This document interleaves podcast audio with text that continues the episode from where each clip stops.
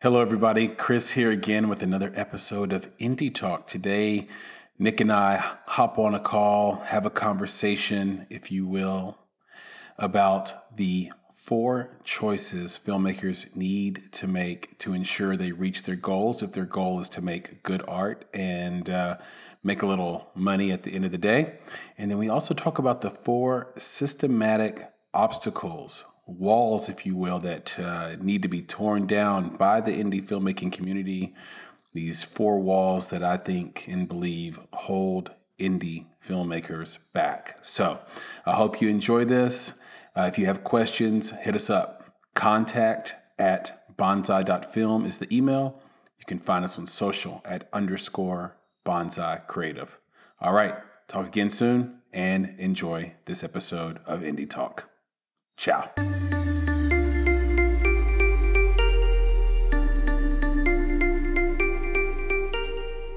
You're listening to Make It, a podcast by Bonsai Creative that helps aspiring professionals in film get where they're going faster by dissecting the advice, knowledge, and insights of professional creatives in the film industry. I'm your host, Chris Barkley, and with me today is my good friend and Make It podcast co host, Nicholas Bugs.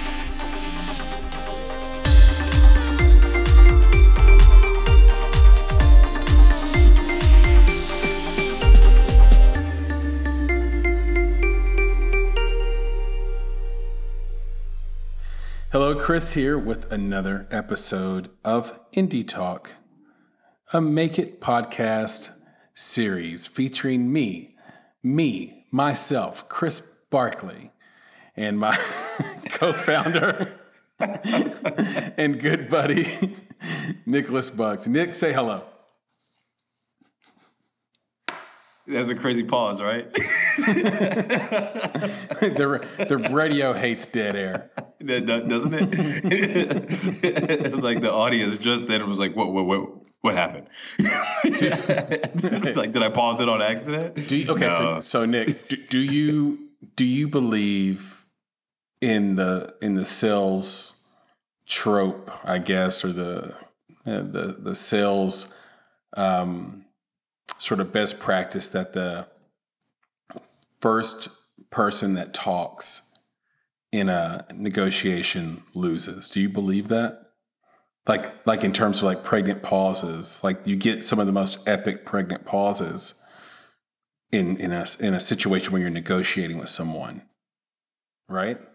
So you're saying that the first person who speaks in the negotiation is yeah. the loser. That's the trope. No, no, I don't believe that.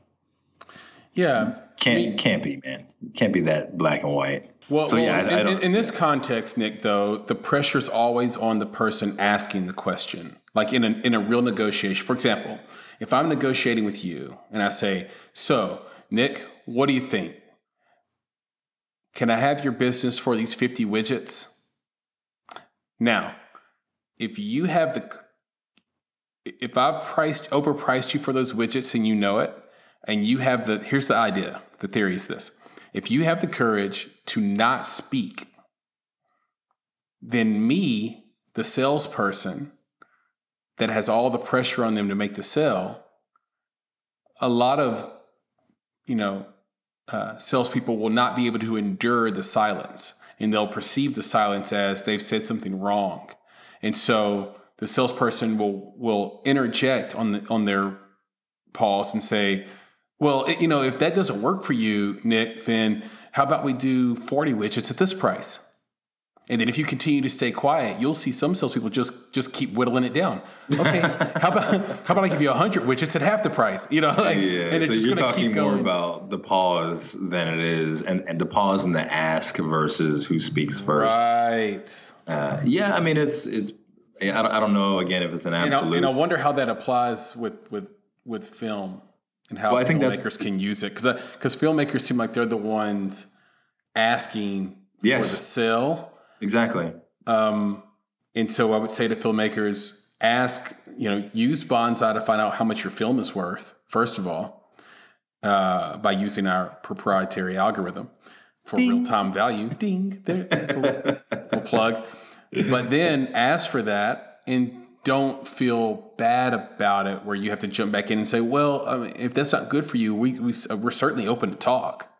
Right? That's what happens. And now you've given the control over to the buyer. And they're like, okay, well, let's talk. How does zero dollars for your film sound? yeah, it's funny about that though, right? So the zero dollars is, or that's modus operandi, right? Yeah. That's the MO of so many of the distributors that are out there, and so many filmmakers are willing to take that uh, in exchange for distribution, right? And what distribution strictly means is getting the film out into the world. Mm-hmm. Yep, exactly. And um, a lot of times it's just the idea of letting the people closest in your life know that you've made a movie and you have um, put that movie in a place where they can see it. Um, or, or, or, or, like like see it see it online even not yeah. even watch it but just like see it on Instagram maybe like an image of it somewhere like, like, there's there's there's a uh, you know we know artists and artists having have incredible need for um, approval validation. and validation and, and and all that stuff so um, that's that that's what we're looking for. They're looking for, and, and I think in general. So before we get too far ahead of ourselves, today we're going to talk. We're going to expound upon and elaborate upon our last conversation. Okay, for all those listening out there. Um, in our last talk, we sort of, you know, stuck our feet in the water a little bit on uh, what the choices are that you're making about your film as you go through the pre-production, principal photography post production and, and sales process, you know, what choices are you making along the way? Uh, and how do those choices um, point to the outcomes you actually want? Um, how do they align with the outcomes you you say you want? Um, because maybe what you say you want, you haven't made choices to support that. And then, um, and, and, I think this talk about uh, distributors fits right into that. Um, if we reverse engineer back from the sales process back to you know pre-production Nick. But I think that I think the thing we were talking about earlier is that there were like two thousand some odd distributors, and you can use IMDb Pro to sort of find out who are the top fifty, you know, who are the top twenty five, and so on and so forth. Mm-hmm. But, but me and you personally know about distributors that have a slate of films that's uh, you know let's say 100 films deep and you know almost all of them are universally one and two star movies. And to me you know and, and i would say it should be to you know a filmmaker as well. It, you know if you see that that should be a red flag right? To to maybe not go with that distributor not fall into the ego trap of somebody likes me somebody likes me somebody wants to buy my movie. Because we talked about this before um, and even Serena Khan, uh, producer, writer that we interviewed uh, in last week's episode, talked about the game within the game, the game that happens in this industry. And and we talked about this, I think, four episodes ago, four indie talks ago. One of the games in this industry is is there's a business inside of a business. So you think the business is for them to distribute your film, and in fact, their business is to collect intellectual property at zero cost to them because they're going to not pay, they're going to pay you no money and they're not going to give you any MG or minimum guarantee. And they're not they have some system in play where they're going to put your movie somewhere where people can see it but it's not going to end up in terms of money for you.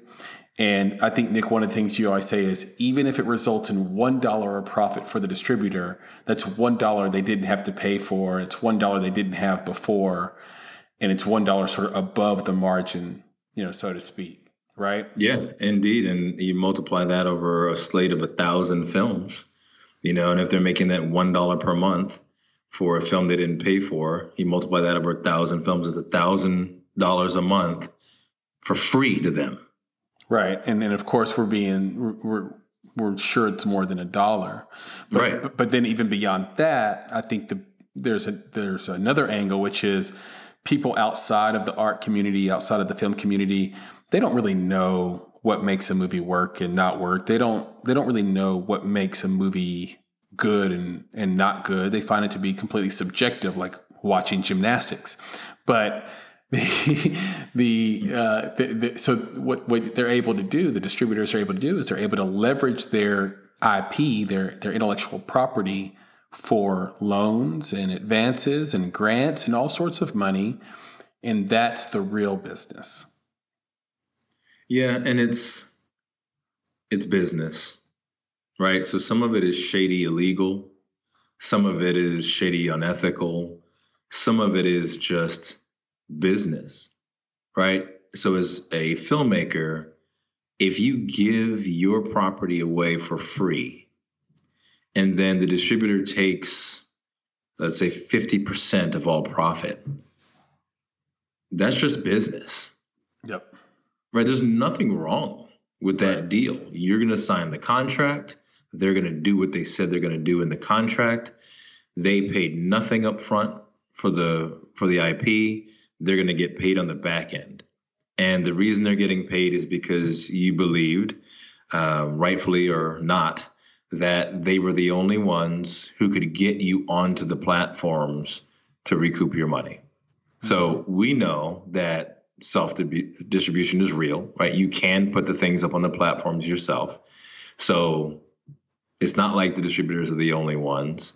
Um, so when you're working with a distributor and they're giving you nothing, and let's say that distributor is also not doing any marketing, any promotion for you, then you do have to question is getting your film up on the platforms that you could do yourself, is that worth that 50% or even 25% that they're taking from you? Right. right. That's that's that's a question to ask. But again, you know, that all comes back to what your goals are uh, for your film. Uh, in some degree, it's it's what the goals are for your daily life right? Because some folks just want to get it distributed, get it out there, and then don't want to do any extra effort on top of that, right? So if you're not willing to do any marketing work, any promotional work, and you just want someone else to kind of take it from here, mm-hmm. okay, it's a great deal. you know, go for it. Right, because we talked about that before, how filmmakers sort of run out of energy at the end of the at the end of the at the end of post. Right? Yeah. They don't have anything left to give that movie, uh, that project, and they're ready to move on to the next one. And and and that's something that probably is systematic to a degree too. That that in in indie film specifically we need to fix, which is the success of the film financially um, might not be the number one priority for the filmmakers. It, it right. might just be the fact that they're doing the work, right? Like yeah, making like, the art. Yeah, I'm shooting a film. I'm making the art. Um, you know, I'm doing all these different things. Um, it, you know, if you're DP in a film, hey, I got to work on this project, get experience. I'm on set. I'm making a movie. It's great. And then really the producers and the and the executive producers are like, okay, we, we need this movie to do well, but you know, we, we didn't guide this process well enough to ensure that it could be profitable in the back end. And I think that's that's that's troublesome. I mean, that's that's something that needs to to change, especially in independent film specifically, where there's a little bit more skin in the game for profit for um, the directors and and the the DP and some of the other people who are actually on set making the film, where they're a little bit more connected you know? Yeah, and I think I think you're right. You're you're right on. You're spot on when you say that they lose the energy. But I think that there's also that many of the filmmakers don't know what to do after the film has been made. Right? Like their training is in the making. Mm-hmm. Right? Their training isn't in the selling. Right? Their training isn't in the marketing. So they're expecting or hoping or wishing that the distributor that takes their film will do all that work for them. And I think we can say kind of unequivocally, mm-hmm. like, unless you are talking about, you know, you've got major stars, recognizable stars, and you've already begun working with a distributor at the beginning, you know, maybe they're actually coming on to help produce the film. There's no way they're going to do that work for you on the on the tail end, right? So if you got a finished product and you're bringing it to one of these distributors, they're not going to do this work for you, right? So I think that's kind of like a myth. You know, if we could dispel a myth about distribution, it's that. It's that no, they're not going to do this work for you. It's still on you to market your film so either hire some people like us to support that, um, or just you better be prepared yourself to do that work when the film is over. Yeah, and and we we keep saying that, and I, am not sure we're always 100% believe because I think that the the um, buyers are always really convincing about what they're going to do to make this movie a smash or whatever, you know and and so a lot of times um, are you going to listen to a couple of guys talking on a podcast that have some experience or are you going to listen to the guy who wants to buy your movie? The guy yeah. so it, so it becomes it becomes a tough thing. So I, I get it too. I get like why there's the there's the energy to do it there's the trouble there's the lack of knowledge to do it and then there's the person in front of you that says they're going to do it for you that you want to believe with your all of your heart, your whole heart, that, that it's going to happen. Yeah, but let me, you know, the funny thing about that is that I would say, and again, we haven't talked to every distributor to know that this would be the case, but I would say that most of those distributors aren't going to tell you that they did a thing to make a movie successful. They're going to point you to a movie or two or four or five in their slate that was successful as if it's the norm, right? They'll get you excited about the possibility of being like that film, but no one ever studies that film, right? No one looks at that thing and says, well, why was that one successful? Did you do extra marketing for them? Was there a campaign? No, it was probably because that film had the things that it needed to have, right? Like the story um, had significant social relevance at the time that it came out you know, it was a strong story. It was a very good story. It was innovative. It was new. It was compelling. They had the bankable cast, mm-hmm. you know, recognizable cast that helped almost sell itself. Like that was already there. And then the quality of the film itself, from a cinematography standpoint, sound, the way it looked, like it was a film that you would see in a theater type of thing.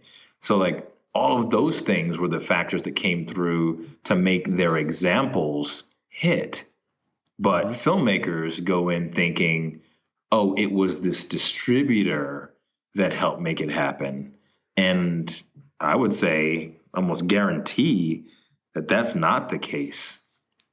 Right. So yeah, buyer beware. yeah, and, and and the distributors that are good, they'll they'll place it and make it make people compelled as possible. So it's it's not all bad, you know. Right. But but a lot of it has to do with those choices. So I want to get into that a little bit, dig into some of the choices filmmakers can make um, to ensure that their movie uh, uh, reaches the goal, assuming the goal is to um, make good art and to make good art that makes good money as well. And then I'll also chime in a little bit with um, just a list of of walls that I think um, should be torn down or altered or rebuilt in a different way where they're pro indie film. And these are uh, walls and obstacles that exist for indie filmmakers um, that were put there as quote unquote sort of a a benefit to indie filmmakers. So um, go ahead first. You know, I'd love to hear some of your thoughts about what what's the what's the checklist. You know, let's say top five items that a filmmaker should really think about um, and, and and do. Uh, you know, put the most diligence behind as they go in their film, go on in their filmmaking journey to ensure they reach the goal of making good art and making good money. Yeah, and I think you know, for me, there's probably you know, there's a top three, uh, and then the fourth um, kind of wraps all of those things up into a package. Um, and there's probably some other things. You know, we we have our models that that we leverage when reviewing films that have a number of factors that we can kind of break down. Um, but you know, first and foremost, to get back to you know what you always say about story being king. You know, you got to have a great story, and uh, one of the things that's important with that story is kind of social relevance. And the reason why the social relevance is important is because social relevance allows you to mobilize an audience. Right? Like like that's that's a key factor there. Yes. Uh, especially for independent film is that you need this thing to 10x, 20x, 100x, 1000x um, the investment you put into it. And the only way to do that is to have an audience that's willing to speak, that's speaking for you, mm-hmm. because through your film, you're speaking for them. So it's not just about being creative and innovative and new, like having your own your own special idea. That's great for the art, right? But if you can't find an audience that you can mobilize around your message or the themes that are in your film, you're going to have a very hard time, you know, making a a marketable product. So that's one of the first things is is literally the story. Again, having a quality story that has themes and underpinning elements that have social relevance so that you can have an audience you can mobilize around your story. And that is before anything gets put on film. Yeah. Right. So that's kind of key point number one, underpinning thing that connects everything else to that. So uh, the next thing on on my list of things, my number two is cast, and this is because you know we've had enough conversations with both um, buyers, you could say distributors, sellers, uh, that that's what they're looking for. You know, like you've said it before. You know, the star system is dead you know you're not looking at top five stars that are just going to guarantee you you know top billing. You're not looking at that. What you're looking at is recognizable talent that can again bring you the audience that you're looking for. It's all about leverage in, in the audience right? That's that's why these movies are successful is because there's some familiarity you know with the cast. Mm-hmm. you know so even if they've been on a tv series for the past five years but they're not a a big uh, theater name, that's okay because that that one name can give the the viewer, the potential viewer, some confidence that it's a quality product and they'll come to see it. So having bankable cast is to me one of the the biggest you know right now the second biggest thing that a filmmaker can do to help ensure that there is profitability at the other end of the film. Um, and then the, the third thing, you know, I just say that's the kind of the top three. The third thing is cinematography. You know, the thing has got to look good, it's got to sound good. And if you were to give it a gauge, kind of like sniff test. Well, you know, the sound and the look, those are kind of different areas, but. Oh, yeah, but they're areas that need yeah to, of course but, you know, right? but, it's, but it's not it's cinematography and sound engineering let's say right? yeah so cinematography sound engineering um, and the, the, bottom line the underlying thing with this is that does this thing look like the movies you see in the theater? Mm, yeah. It reminds me of uh, of uh, and, and here's my music drop for the day. it reminds me of, of being in the music business when um, I would I would talk to um, my co-members and things like that and i'd say you think that we're competing against the other local people here? No we're competing against everyone that's already made it also. That's right because they've set the bar right. Right? That's the expectation. And everyone at the especially the top distributors are looking to be in that same crew right? That they they want the top folks to be their peers. So if the distributors that you want to target want to have blockbuster films in their peer group, then the look, the sound, all of these things have to appear like some of the things that were made for tens of millions of dollars. Mm-hmm. Right? I think And that and that takes an objectivity that might require development, personal development to get to because sometimes critique. we listen to our own shit or we watch our yeah. own stuff and we're like, "Oh my god, this is incredible." And and really it might not be. Right. Right? So oh, we, indeed, we, we're not honest about would we buy that. Um, you know, and it's and it's you know, I, I I'm I've been a lot more forward this year about calling out people who who are hashtag indie film, but they don't buy anything. They don't support any indie people. They don't yep, spend their yep. indie money on indie people. so so yep. you know, there's that issue, and then and then just the issue of yeah, you're indie, but that doesn't automatically mean that it's that it's you know um, unique art that that you're that you're a very very good artist uh, that's that's of the people because you're indie. You could actually just be a sucky artist, right? like so you have to have that objectivity and be able to say, would I actually buy that? Doesn't mean anything to me. Yeah, and if you can't have that, then of course the critique, right? If you're opening yourself to the critique of others and you get the right people to look at your stuff, and we've talked about the friends and family problem, you know, where people don't want to tell you that your shit stinks um, because you're talking to the wrong people. You're talking to your cheerleaders, right? Your cheerleaders will never tell you that your stuff stinks. Uh, you need to be talking to the people who are going to actually take you to the next level by giving you the constructive criticism uh, to affect your work in the right way and move forward. Uh, mm-hmm. Uh, but those, I would say, those are the critical factors that I think that every indie filmmaker seeking to make money needs to consider. So, you know, we talk about cast. We, you know, you love your friends in film. You love your your actor friends. Um, and you want to put them in your film. You want them to have a major part because you want to help them with their careers that's fine. Do that, right? That can be why you make a film, but that's not how you make your money.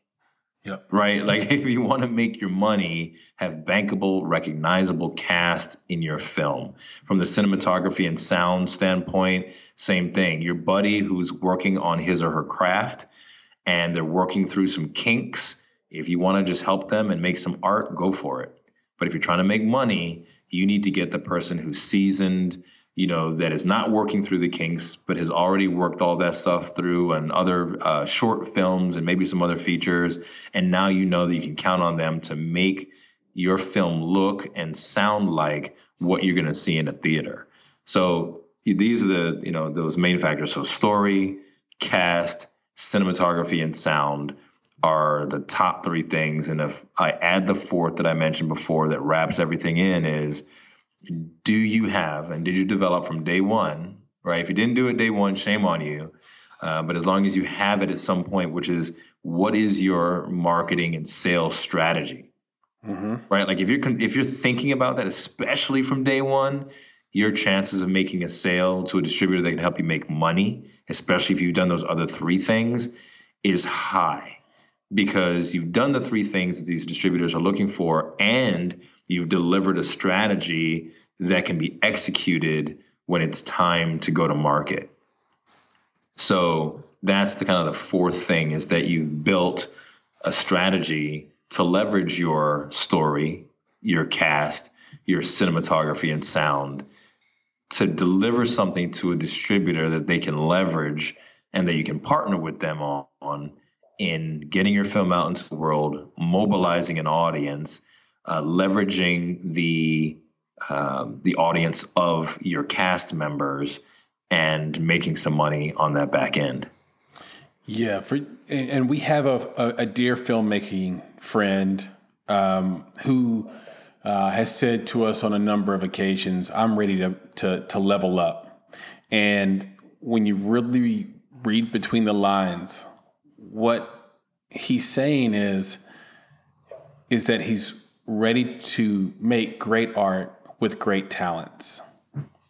Yep. And the question is why does one need to go to a different city, uh, go to a different level income wise, go to a different uh, um, type of you know, go to a studio, let's say, studio filmmaking process, um, Hollywood film. Why does one need to do that to level up? And so that's one of the challenges we're trying to to, to confront head on is how can we get the leveled up talent to start being at the indie level so that we get more narrative in the theaters and get more movies that tell human stories and and don't rely on like the idea that uh, Hobbs and Shaw made 180 million dollars over their first weekend and that was a disappointment. That's that's not a sustainable model. That's not sustainable. You know not when not when 10% of the populace at this point or less goes to movie theaters. So that's that you, you can't spend so much money on a on a on a film and on the marketing of the film that a movie over three days can make $180 million in everyone's, you know, SMH, you know? Oh, I'm mad. like everyone's shaking their head. Like, like what? Like that's a shit ton of money. Like the movie will probably make a billion dollars. So I'm, right. not, I'm not weeping for either one of them. But yeah. just that's not a sustainable model, is all I'm saying and it and, and it boxes out like if that becomes the standard for what a movie should look and sound like and feel like it boxes out everyone else in the creative game that wants to do something that might not cost $200 million to make and, and market right? So um, while i'm on my soapbox can i get on my soapbox nick? Man i'll build it for you. Maybe. Maybe, may, maybe this maybe this is a new segment in indie talk called You're right. called the soapbox yeah. Um, so i have a little gripe and and it's actually not little at all because it, it would be uh, our life's work to to improve this or topple it the, these items. But i have essentially four areas four things that prevent indie filmmakers from uh, doing what a lot of filmmakers and creatives said is is making it. So remember early on when we first would do these uh, walk around podcast recordings, handheld before the podcast officially rolled out, we'd always ask, "What does making it mean to you?" And invariably, you know, eighty percent of them would say, "I just want to pay my bills doing what I love." right? So that's that's what's really interesting is that no one really wants to be, you know, outwardly, at least socially, no one wants to be filthy rich. Like just like we we literally had one person I remember, and uh, he's a he's a he's a producer that we love. But I think he was the one person that gave like the 100% honest answer, which was, I want to be a billionaire. Yep. we said, what, you know, how much do you want to earn? and what does making it mean to you. But most everybody says, "Hey, I just want to pay my bills doing doing my art." So if that's honest and that's truly the goal, then there are all these there are these four primary there's more than this but there are these four primary walls that were built to help filmmakers that actually keep filmmakers from doing that. And um, nick me and you should should systematically try to go in with whatever weapons we have and intelligence and, and, and wits we have to try to change this or, or break it down. So, number one is gear, gear prices. And my, my biggest issue with, with gear uh, is, is that the price of the equipment it takes to shoot a film that looks and sounds like the films you might buy or go see in the theater, like you mentioned, Nick, those prices don't align with Moore's Law, right? And Moore's Law talks about how technology will continually get less expensive because the capability doubles up on itself, right? Yep. And and it's very very obvious at this point that the camera industry, the film industry, the gear, everything it takes, the microphones, everything it takes to make a film, they are for sure price fixing, right? A small group of, of companies make the gear that, that it really takes to make a great film. So Red, uh, ARRI, um, you know, there's there's a handful of companies that that make the cameras, for example, right? Like, why does a Red cost between you know twelve thousand and thirty thousand dollars, and then when you get it, you don't even have everything you need to shoot. When we know that um, like m- multiple directors have shot entire movies on iPhones because the the camera's so good in that, right? So, I'm. I, and they, and of course they do use you know aftermarket lenses on the iPhone, but those are we're talking two hundred dollar lenses and things like that. So folks that are trying to put cameras in the hands of new creatives, stop price fixing. We know the technology to make a camera is not anywhere close to the price you're selling it for. It's not anywhere close. It just isn't and we so have what to, about we have to lower that. So what about alternatives? I think you know, in you and I had discussed this topic briefly briefly before, and you had mentioned, you know, instead of the red, there's other options. Not just a, an iPhone, but there's other options that filmmakers could use and master for you know half or a fifth, potentially a tenth of the price. Um, so is there right. also, when you talk about barriers, it's not just the pricing, but is there also just the perception that one needs to pay that amount to make a quality film? And if filmmakers on their side change their perception, then maybe the $6,000 camera could meet their needs? No, no. The, the truth is, is that you know the the twenty five thirty thousand dollar camera does so so so so so much more than like even a, a, a Canon 5D, which is like you know the indie filmmaker's first movie camera in many cases. Um, but but yeah, you can make a quality film with a lesser camera if you have that level of expertise on how to make that movie look and feel the way it ought to feel and sound the way it ought to sound. Um, but people aren't typically trained to do it. It takes a lot of experience and know-how, and you and you have to you have to game the system a little bit to to get what you want from with that gear, right? And and um, maybe to your point, that kind of gear doesn't align with the dream of being a filmmaker either. Like if you, right, if you, yep. you know, if you grew up idolizing um, Spielberg, then you want to shoot the way Spielberg shot, right? So th- there's part of that, but but I also just think it's training too. Like you know, we know a lot of people in technology, and when you get trained on Microsoft products in college, and you come out and get a job in in in technology, you're going to work, you know, uh, in in that NetSuite. Um, you know, in that Active Directory, in that, you know, in that environment, right? You're going to get all those types of certifications and things like that. So when you try to talk to that person about using uh, Linux or using Macintosh, you're like, mm, I don't know about that, right? Right. Because yep. it because it, it puts them out of their comfort zone. It makes them feel like, well, I'm not an expert in that. I don't know that, and and I don't want to come off as someone who isn't knowledgeable, right? Especially um, in the making of things, right? You can't afford the time to potentially to relearn, right, or to learn something new. Um, because if you've had that training for some period of time and you want to make something, then you want to leverage the training that you have. So yeah, I totally get it.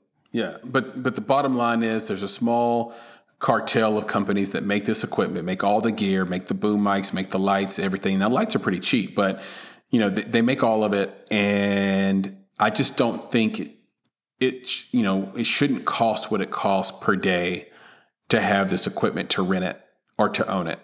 Um, especially if you're saying, hey, we're here for the filmmaker, we're here to put gear in the hands of new creatives. No. If you are, then then show it because we know that it doesn't cost what you're saying it costs to to do this, right? Um, yeah, got it. So next one is casting directors. So if if you're a, a casting director and you know you're working with an indie film budget, I, I think you should have a sliding scale for your fee. They they act uh, casting directors are are integral to doing what you just said, which is to make sure you have bankable cast. And because they know how integral they are to the success of the movie, they charge accordingly. And therefore, indie filmmakers tend not to get casting directors, and instead they just cast the movie with their friends in film.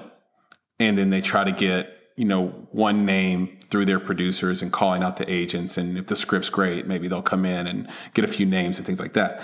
But a casting director is important. I think indie filmmakers should be able to go and get a casting director without spending $15000 on their services. And you might say well the casting director's got to pay their rent too. Yeah they do. And they can pay their rent by charging 30 grand to sony right? Or 50 yeah. grand to sony and let the indie filmmaker get your services for three grand. Right. Yeah. Right. Like it's not like there should be a sliding scale and they should have the courage to do that. And every film isn't a payday for everybody, right? Like, you know, help the indie filmmaker move their projects forward, get that experience, get films under their belt. Um, next one. And you've heard me rant about this before indie film houses, quote unquote, indie film houses and theaters. And here's my beef when you go to self distribute your film, you may want to screen it in town. Yep. Right, so you're self-distributing, or maybe you have a distributor and you have the theatrical rights, and you want to you want to run your your your film in a in a quote unquote indie house that's in town. Well, right. The issue is, yeah, for wallet. So the issue is is that these indie, these quote unquote indie houses that support independent film, and I'll tell you about that in a second. Why I keep saying quote unquote, um, they want to charge you a rental fee. Usually the rental fee is between fifteen hundred and three thousand dollars.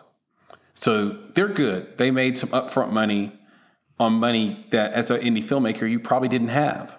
And then they'll do a split with you on the door. Now the split can be anywhere from 60-40 in their favor to maybe we heard recently 85 15 in your favor.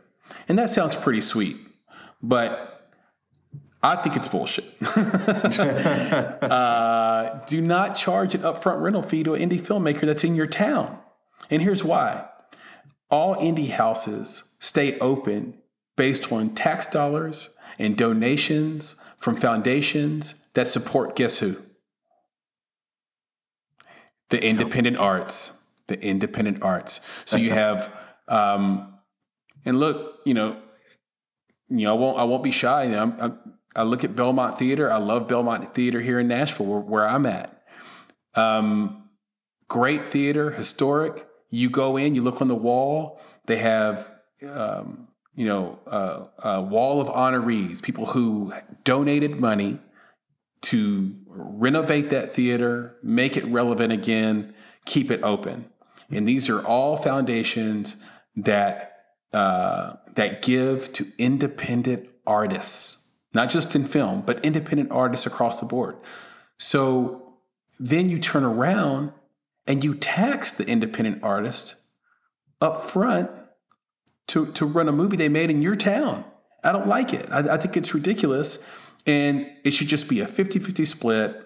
Run the movie for a weekend. It won't be the end of the world. You're still going to run uh, a major Hollywood movie, right? You're still going to make that money and you're still splitting the door. So you're still going to make money on the film and you've empowered the independent filmmaker and you've helped the, the town that they're in. So if you're an indie house in, in, in Iowa, if you're an indie house in uh, Minnesota, an indie house like, like in Utah, listen up. Stop charging upfront fees rental fees for your theater for four walling for independent filmmakers?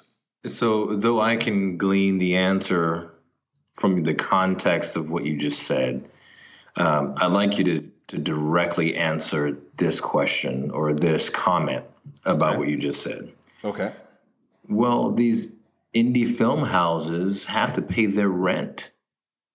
So they have to charge an upfront fee because they need to pay their rent. What do you say to that?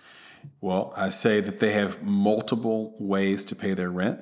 Uh, most indie theaters have more than one screen.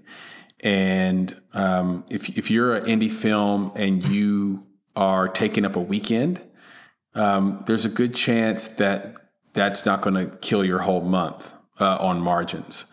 Um, the other thing is is that the money you know, a lot of indie house, like I said, are are they're historical and they're they're kept open by tax breaks, um, uh, donations, Donations, monies. yep. So, like a university, they, they have a contingency fund for this. So they're going to be able to pay their rent. They're they're like there's not going to be a situation where someone bulldozes the Belcourt Theater in Nashville, right? So that's that's the the, the indie film house here, right? So yeah, they should just do door splits. I think that's the right thing to do. You're running other movies that are big Hollywood movies. You're going to make your money. People want to be seen there anyway. It's the it's the problem Applebee's is happening now. Happening. Uh, the, the the problem Applebee's is uh, having right now. Rather, people don't want to go there and take a picture and put it on Instagram because it's not cool to be an Applebee's,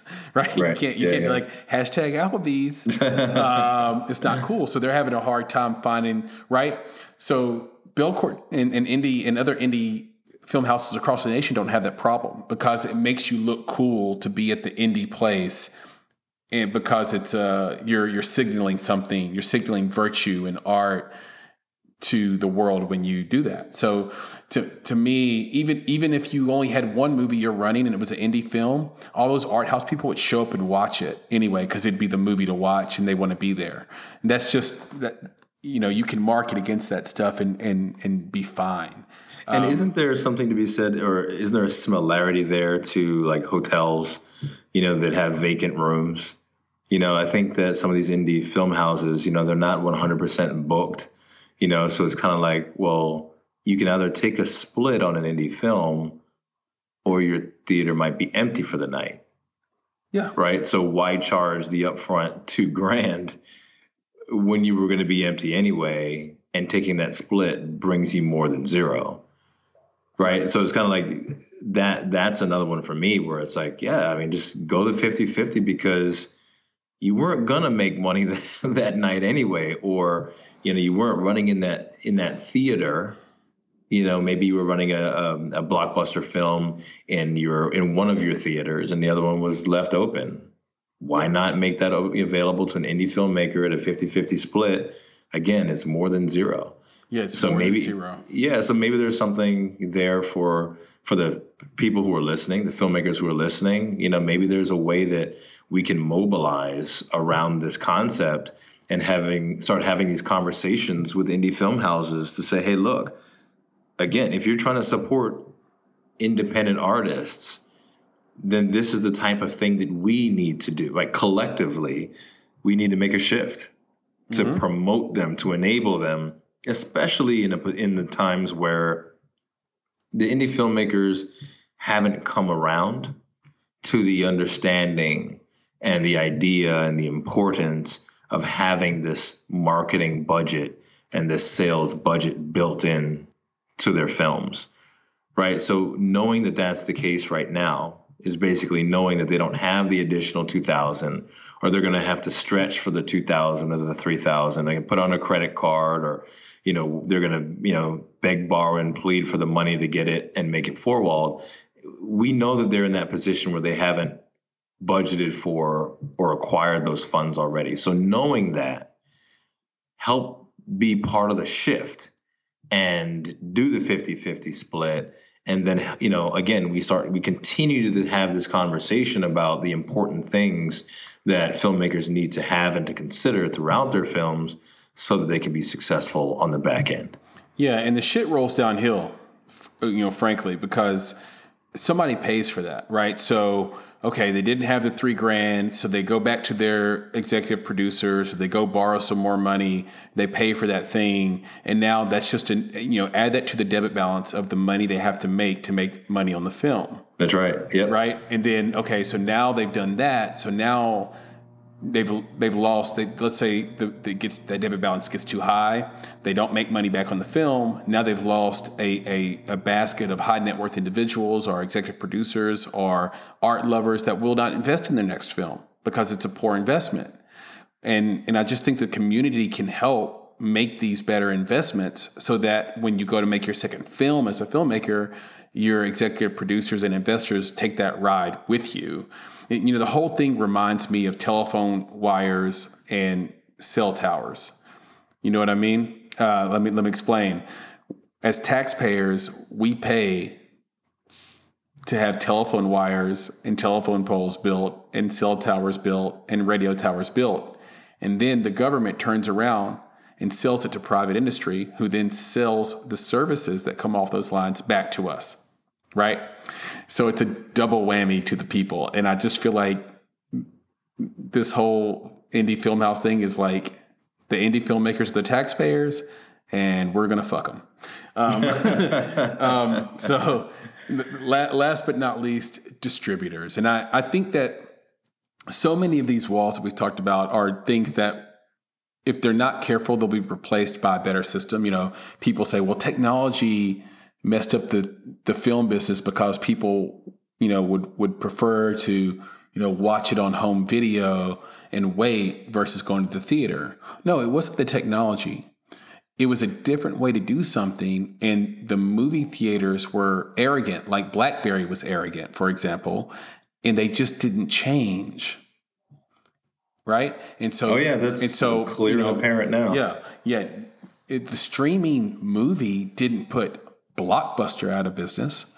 Blockbuster was incredibly arrogant.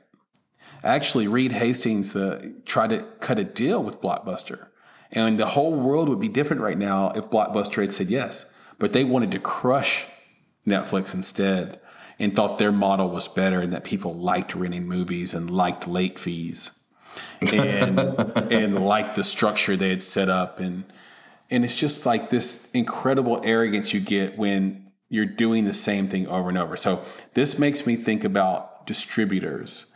Um, uh, the distributors in indie film, you know, the top twenty, they're probably legit, right? And and they're and they're doing good things. Um, but you know, everyone else it's this it's this thing where you you take something of value, you pay no money for it, and then you charge back money for marketing that you may or may not even do. And I think that that system, while it is the traditional sort of film system for distribution, like I mentioned with with uh, Hobbs and Shaw. I think that's the name of the movie. I hope I'm saying that movie's name right. Yeah, you are. Um, it's not sustainable. It's not sustainable to, to, There's a certain level where you spend so much that it doesn't make sense, right? And so if you know you're buying an independent film, I think it's important to be legitimate and honest with your independent filmmaker and say, "This is what your film's going to do. Here's the kind of upfront fees that that Hulu, Netflix, iTunes pay, whatever." and um, and and here's what you're going to get, and then make the deal equal. Because just like I said with the gear prices, how it, how it doesn't align with Moore's law, distributors don't align with the current world we're in. We're in 2019, and there's going to be an aha moment, hopefully, where filmmakers where their finger snap or someone in technology who actually cares about art, where they say, "Now, why do movies get distributed this way?" And why is it so hard for an independent filmmaker to, to make even a penny? Like, and why are the investors not getting their money back again? Like, they're going to start, you know, uh, if the movie's good, right? Like, like let's just say that as the baseline, right? And they're going to create technology, and I think that technology's already exists. It just hasn't been applied to film, where we won't need the distributor, right? And this already happened in music, right? You don't need an A&R person to go to a live show anymore in music. They just need to go on YouTube. And then they need to use their YouTube tools to find, you know, top subscribers and, you know, top subscribed YouTube accounts in music that are unsigned talent. And then that's that's A&R today, right? And mm-hmm. those people don't even have to sign with that person. There's like a fight. Like, do I want to sign here or do I want to just keep self-distributing? Because right. I can keep all my money and they're not going to be able to do anything that I'm not going to be able to do because the technology, there's no gatekeepers. So you can just distribute your stuff yourself, right? And and put it out because the avenues are there because you know those processes have been usurped. And so I think if distributors don't start advocating for their filmmakers a little better than they have been and giving them better deals giving them something for their IP up front and making the deal um, it's it's it's the combination of all these things I said, right? So you, the film costs less to make, you get better cast in it, it can be four walled, and the distributor, you know, pays you a little something, but then also doesn't charge back against the production constantly. Then this system can work. But if not, technology is going to replace every one of these things, and to the benefit most likely of of the filmmaker. And so, you know, I think if you're a distributor, you're on notice now, and and I hope that uh, we can solve this problem for filmmakers in the future. So there, yeah, and I think yeah, off I my think, soapbox. Yeah, and and to you know piggyback on your soapbox, what I'm thinking is that is going to require you know leverage on the part of the filmmaker right the filmmaker is going to have to figure out and maybe you know we assist in this process or this revolution if you will of taking back the leverage or creating the leverage. Uh, because you can see that when you talk about your top 10 top 20 maybe even top 50 distributors um, they know like they're going to be working with cast and directors and writers and producers that have leverage right? So if I get a say bankable cast in my film, and as a distributor, I give you a crap deal, where that bankable cast has connections throughout the industry and could potentially impact my business by saying something about my business, right? That Hollywood star, that TV actor that's connected, that producer or director that's part of the industry, they have leverage that they can use against a distributor or anyone else. The independent filmmaker, on the other hand, can get a 100% crap deal and their voice means nothing. Yep. Right. So they have no leverage. So the less leverage you have, the worse the deal that you're going to get. Right. And that's what we talk about, you know, um, knowing the value of your film.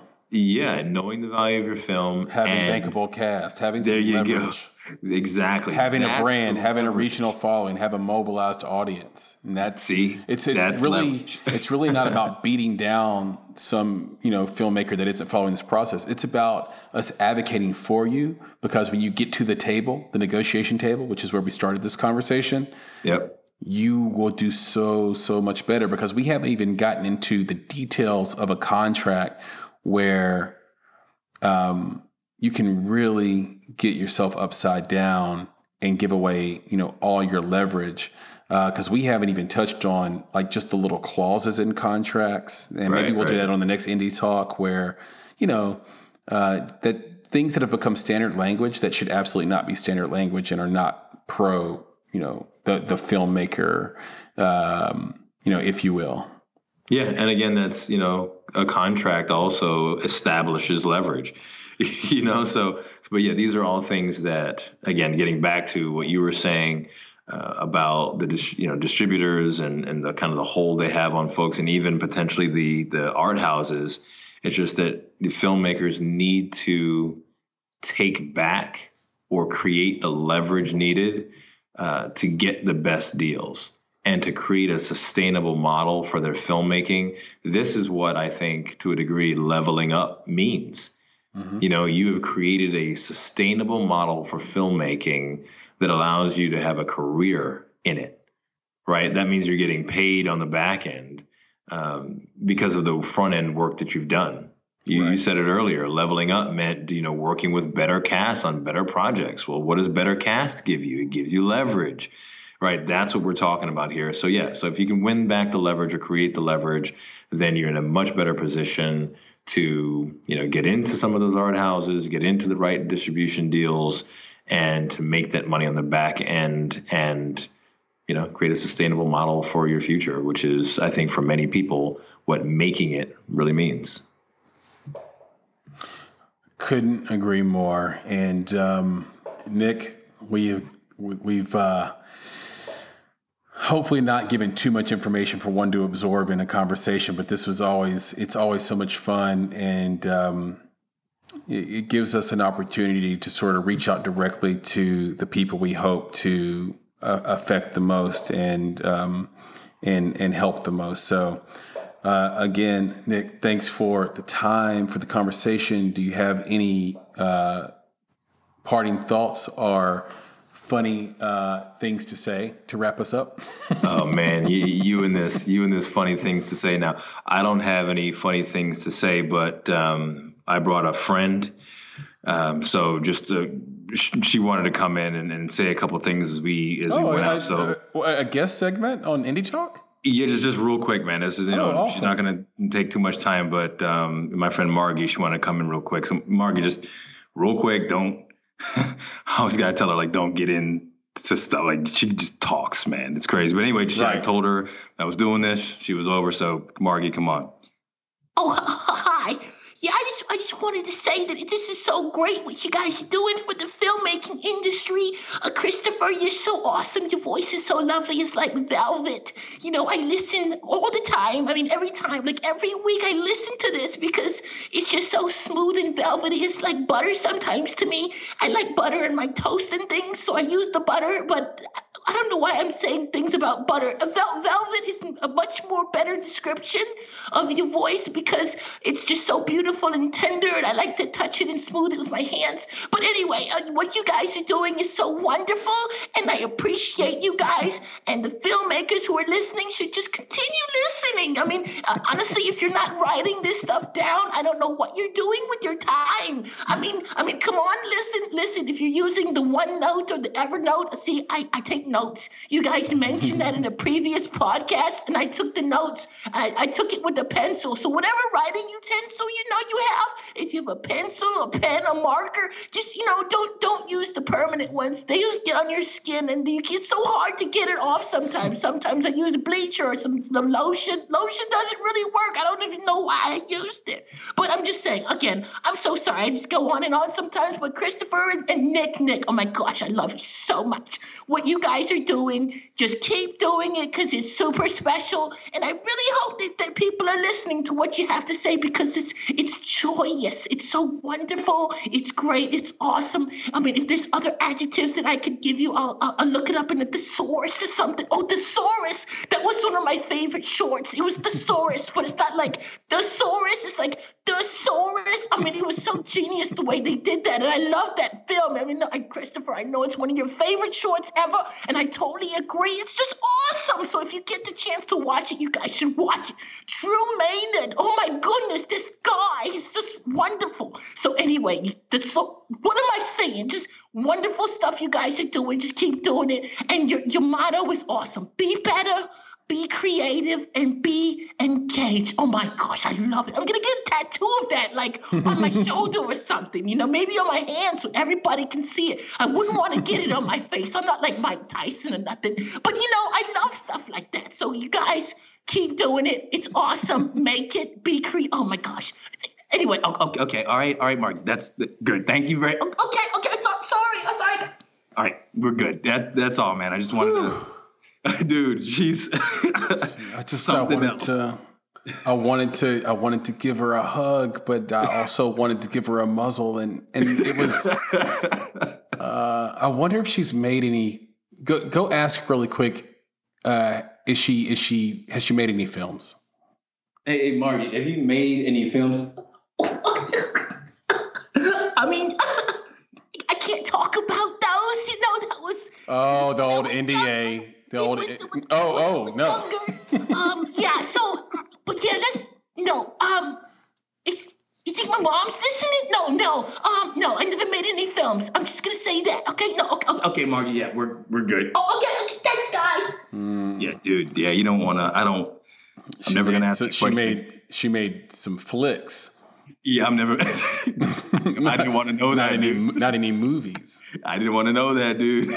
wow. Well, well, well, well, well, tell her I said thank you for all the kind words, and uh, and she's she's welcome to to continue listening to the Make It podcast as much as she wants, and she should send all the questions, and everyone should to uh, contact at bonsai.film. That's contact at B O N S A I dot film. Oh, and she and everyone else can follow us on social media at underscore Bonsai Creative or on Facebook at just Bonsai Creative. So follow us, be like uh, Margie, follow us, send us questions, uh, take notes. She likes notes. And and thank you all for your time and for and for listening. And we'll see you uh, again uh, next week with another interview. Oh, and this is crazy. We almost forgot to mention this. Adult Interference, our film Adult Interference, formerly known as Wildman, available for pre-order starting Saturday, August 17th. Again, available for pre-order on iTunes. 817. You can also pre-order it right now on DVD and Blu-ray at target.com. So don't talk about it, be about it, support independent filmmakers, buy adult interference, pre-order adult interference, tell a friend, and uh, help us as independent uh, supporters of independent filmmakers support other independent filmmakers by having some successes here uh, as we as we move forward. For sure. That's that's what's up. Adult interference. Write it down, remember it, buy it on iTunes and target.com. Yep, and it'll be many other places too. So, Nick, thank you again. Uh, always have a blast, and I'll talk to you soon. Yes, sir. We'll talk later, man. All right. All right. Bye. You've been listening to the Make It podcast. To find out more information on this week's creative, including links to their projects and social media feeds, please visit our website at www.bonsai.film forward slash make it. If you haven't already, you can join our podcast community on Apple Podcasts or the podcast app of your choice by searching for Make It Bonsai Creative. If you do that, the show will pop right up. You can also follow us on Instagram and Twitter at underscore Bonsai Creative and on Facebook by searching for Bonsai Creative. And of course, if you're looking to take a big step toward your filmmaking success, go to www.bonsai.film and click on Show Me How to schedule a free discovery meeting and needs assessment. You have everything to gain. Until next time, be better, be creative, be engaged, and thank you for listening.